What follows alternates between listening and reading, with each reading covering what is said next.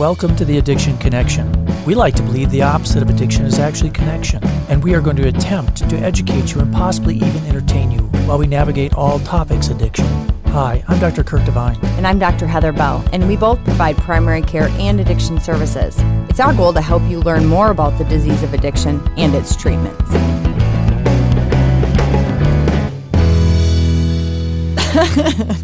I hope y'all heard him slurping.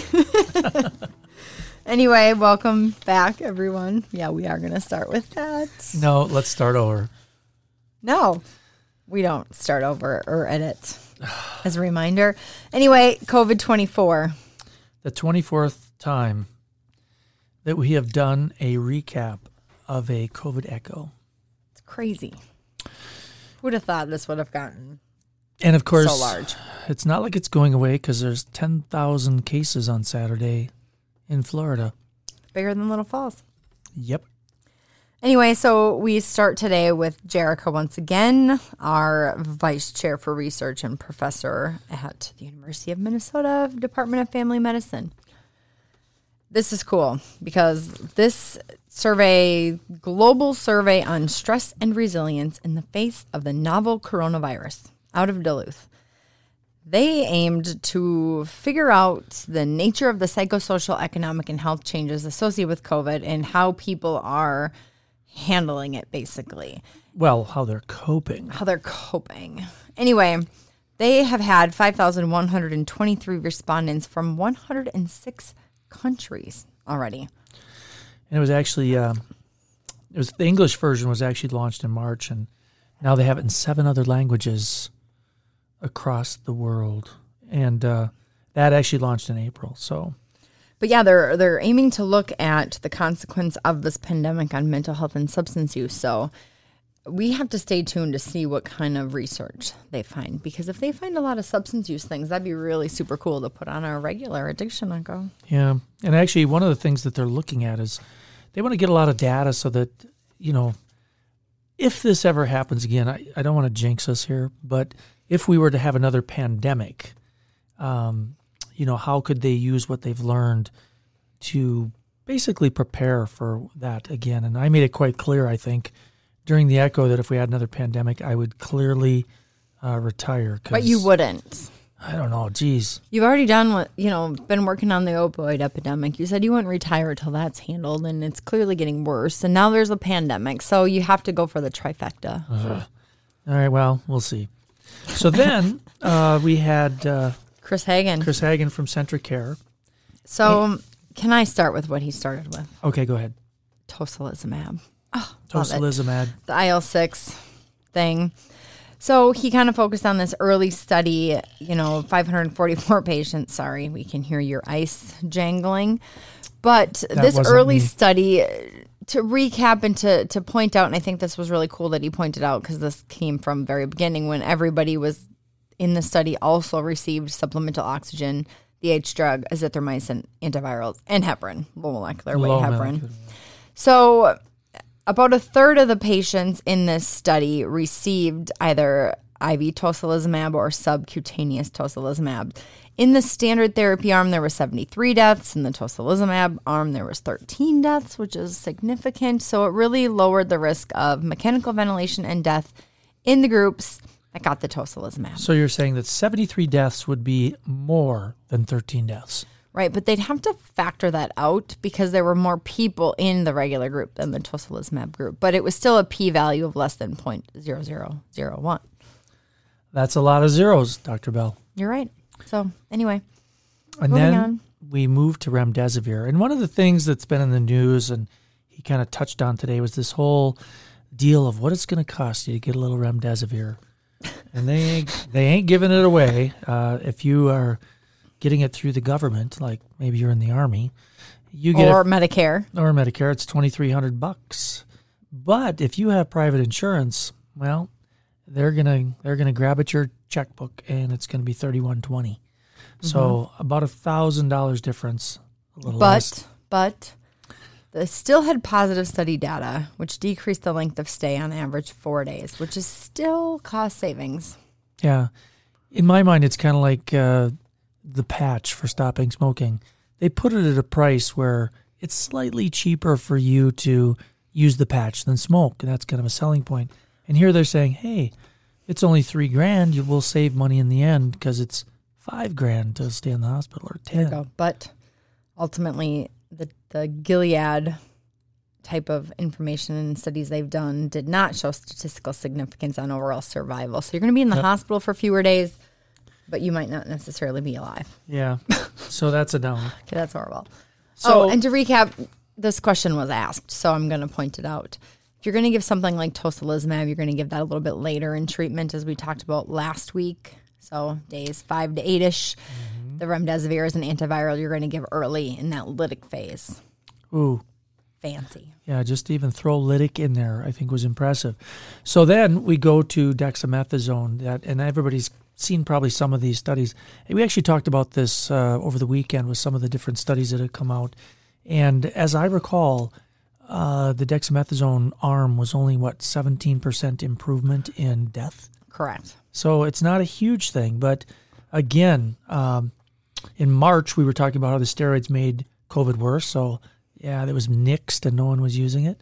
And then in June, it's like suddenly dexamethasone may improve survival in some of the critical cases. Again, I believe the number was 17% improved. But the point is, Doesn't help mild disease. Correct. And it's not peer reviewed. And of course, our ever favorite, you know, brilliant toxicologist Beth Bilden did point out that the average patient, though, in the dexamethasone arm who was on a ventilator was 10 years younger than the non dexamethasone arm. So we'll wait till the peer review comes out to see what they show. But ultimately, if dexamethasone works, that'd be super awesome because it's dirt cheap. Although now Chris Hagen mentioned it's kind of getting hard to get. Yeah, just like a, you know, like a mask. Those are hard to get. I'm using the same ones I started using in March. Correct. Anyway, All right. So the COVID, he just talked a little bit about this COVID tracking tool, and we're just going to throw it out there in case people want to look at it. It's called Milken Institute, M I L K E N, and it, they have a tracking tool that basically follows all of the different treatments and breaks them down into different specific areas like antivirals, antibodies like convalescent plasma, cell-based therapies, devices, and so on and so on. And he also talked about the vaccine tracking website, which is kind of cool. So it's www.covid-19vaccinetracker.org. So really, it talks about there's 172 different vaccines in development. 13 are actually in clinical trials. I mean, I think yeah, it's a good deal if you want to kind of track or you know look really smart at the dinner table Yeah, on track your- Thanksgiving. hey, I'm tracking my favorite vaccine. Plus, then you could probably, I, I suspect in Vegas you could bet on them, like which one's going to come out first. Okay, he is not any type of a shark here, so don't listen to him Yeah. So then, uh, we talked a little about methylprednisolone slash Solu-Medrol. Slash gluco COVID. Fancy. So one of the questions was asked: Would would a six day course of IV methylprednisolone improve the outcome of ARDS? Well, there was one little study with 85 people looking at, you know, results for death, ICU admits, ventilator placements, and really what they showed, which is what I think a lot of these have shown, is that you can decrease the CRP, which it did. Uh, that some of these people get hyperglycemia, which they did, and uh, it reduced risk in age stratified analysis somewhat. And uh, per the protocol, Not well, statistically significant. not though. huge, no. So But I think the whole point of this, and Chris did point this out because I took notes, is that Ah. you know are they they're questioning if dexamethasone is going to be the only beneficial steroid, or if there's going to be other steroids that could be used. And this is when he mentioned the dexamethasone shortage. So they are looking at other steroids, especially methylprednisolone, which is IV. Um, so again, this study was pre-publication as well, so grain of salt. yeah, I mean, if you're going to give me steroids, give me the anabolics right off. Although they said, you know, remember a couple weeks ago we talked about men with higher testosterone tend to have worse outcomes, which is why you're doing well right now. Yeah, I got a full head of hair. So you don't want the anabolics. Yeah, so I got it going. So then he talked a little bit about the therapies, uh, you know, how they're developed, because I think there's a lot of confusions about why can't we just get this vaccine out, you know, test it on a couple of monkeys, and throw it into the general population. But that's not how it works, although it is much faster than it was before. And I really liked this because, gosh knows, I haven't researched all of this trial stuff in a long time, ever. Mm. So anyway, the preclinical phase, they're collecting data. They're looking at the you know primate and mouse data and all of that. Um, looking at the toxicology pharmacology data gathered. Once it passes that, you go into the phase one clinical testing.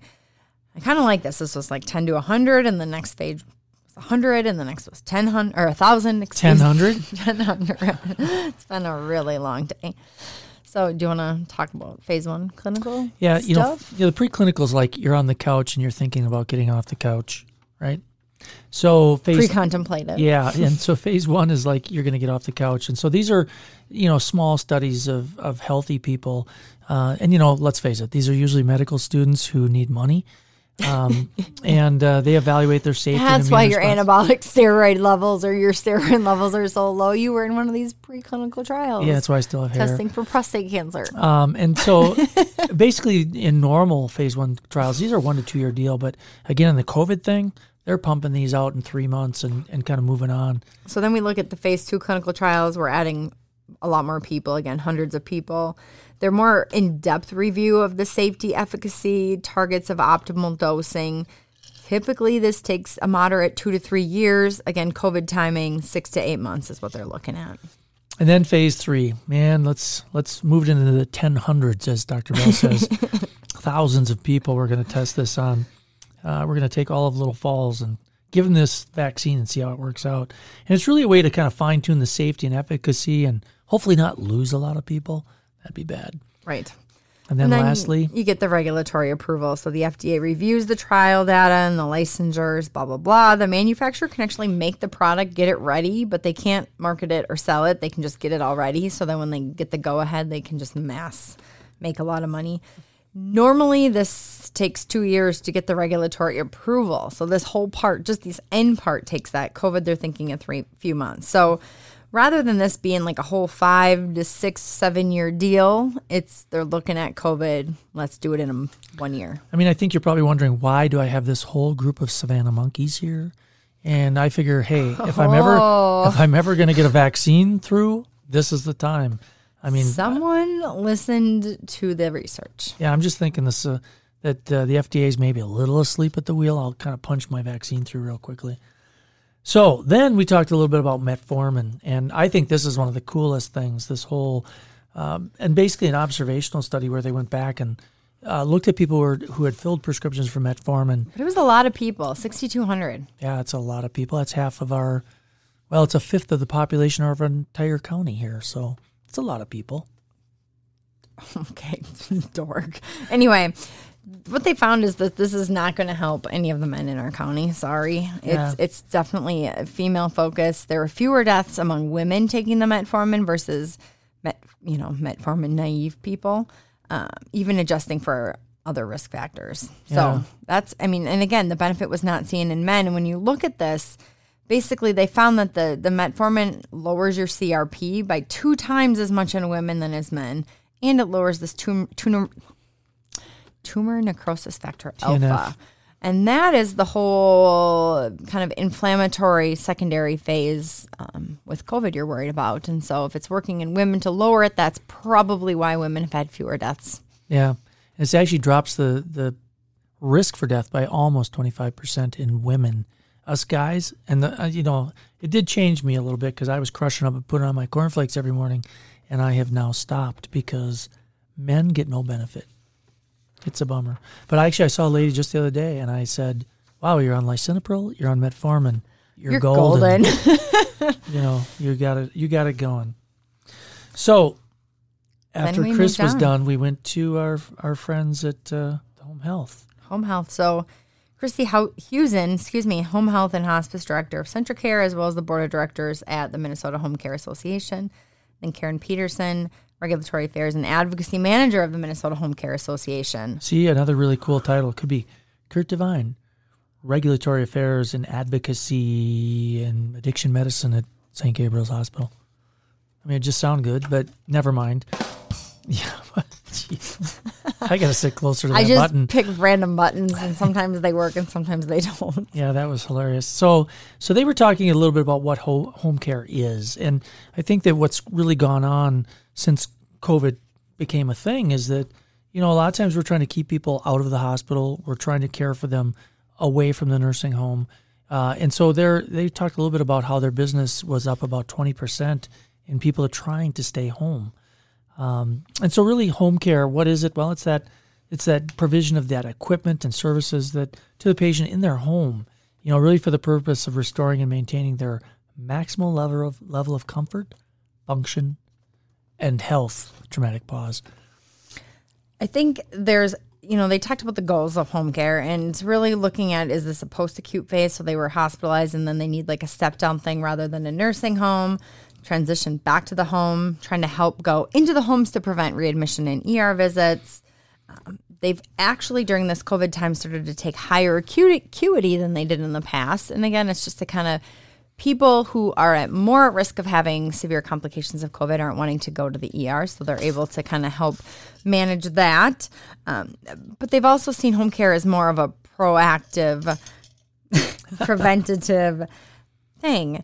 And again, keep people out of the hospital. But something I never actually thought about this is really a birth to death type thing. But not everybody, not every home care agency is considered equal. Yeah, and one of the things they talked about this decreasing emergency department visits, but we did talk a little bit about how part of it really is to also in the time right now in COVID where people aren't going into the ER is knowing when to put them in the ER. That is true. So you didn't say that. You were looking. I didn't. Like, I was like, seriously. like I just said this. No, you didn't say that. So, anyway, different things that home care do, and we all kind of know some of these things. To point out one thing I really thought that was really neat is this whole medication management and focusing on the fact that she's right. Like, we don't always know what meds patients are on. I mean, you could say there's a med list, you can even have a hospital discharge med list, but really, when they go into the home, they have the bottles. The patient can say, I'm taking this and this and this, and you can actually see which one the blue one is, and the white one is, and the triangle shaped one is and really kind of go through a lot of that to kind of help minimize medication issues, which is probably a huge, well, and probably is a, a huge issue when it comes to readmission and ER visits. Yeah. Um, but really, they get to look at the ADLs, the different daily things. They get to kind of coach on some of these healthy things, get them the things that they need, do some wound care stuff at home Stuff. stuff. But then, like, if you're looking COVID specific, as we kind of are, you know, they can monitor some of the oxygenation, monitor for decompensation. So they don't have to necessarily be admitted as quickly with COVID. They can be managed at home. Well, and she made it pretty clear that, you know, let's face it, home care has done a lot in the past with infection, right? And they're mm-hmm. pretty well trained in, in kind of the infectious disease and how not to transmit things and how to work around patients with problems like that. I thought it was really interesting how she did talk about that. You know, when they leave a patient in the past and to, to try to not get this infection into their car and then to the next patient. Never thought about that before, but I guess hmm. it's super true. Interesting. Well, so I think that was probably the big the big thing. There's a little testimonial stuff, and they had a couple of things about what uh, really what patients say and how you know how important it was really that they want that people want to stay in their home, and I, we we get that. And we have patients all the time who really don't want to be in a nursing home. And I think n- more so now with COVID than ever, uh, especially Minnesota with the congregate living being probably two thirds of the I don't know two thirds of the deaths I, yeah, I think it's roughly. So so I think that's been really important. I, there was one question that had been asked, and I really want to kind of point this out. Is you know sometimes as providers putting that referral into home care and kind of knowing what to say and how to say it to get it approved, and you always have to kind of make this homebound status or whatever. But they did say with COVID, they're able to say that one of the ways of saying home base can be based on the recommendations that a person is so high risk that they shouldn't leave the home because of the risk of getting COVID. Yeah. So the basic point was if you have a question about any of these things, call your local home care people and let them help and let them work it out. Yeah, no, that wasn't That was super appropriate. no, but that's the thing. It is. And I, I'm going to add something to that.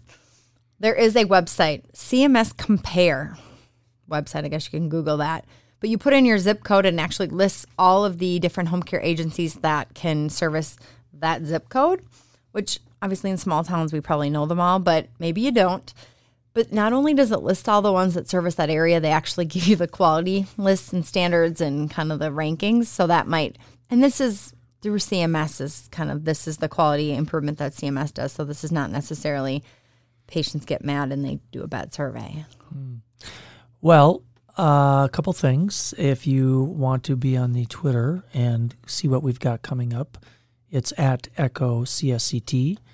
And you can look at that because we always have new talks coming up. Which, speaking of that, next Tuesday we will have microbiology from the Mayo Clinic. You're right, Dr. Patel. And tomorrow in the Addiction Echo, we have Erica Garrity, who is a midwife slash doula extraordinaire, really talking about the care of women and families in and out of incarceration. Yeah, She's- sadly, she has a sick kid. She was going to be in studio. It's not really Yeah. a studio, but it's just a room with a bunch of cameras kind of I guess sounds like that's a studio. with a green Huh. screen. with a green screen. But Mm. her, she has sick kids, so she will be from home. And then uh, in two weeks, we come back with uh, Dr. Naska, infectious disease. That's on the COVID. yeah, that's going to be big again. So, Yes. and then we'll let Battle Legs kind of get going and start the band. Yes, and just to recap on the addiction podcast that was released today, do- Doctor Judge Shaun Floerke talking about drug courts and everything amazing he does up in Duluth. So Yes, and ignore when he made fun of me. anyway, bad All right, Alex. Battle Legs, thanks so much for listening.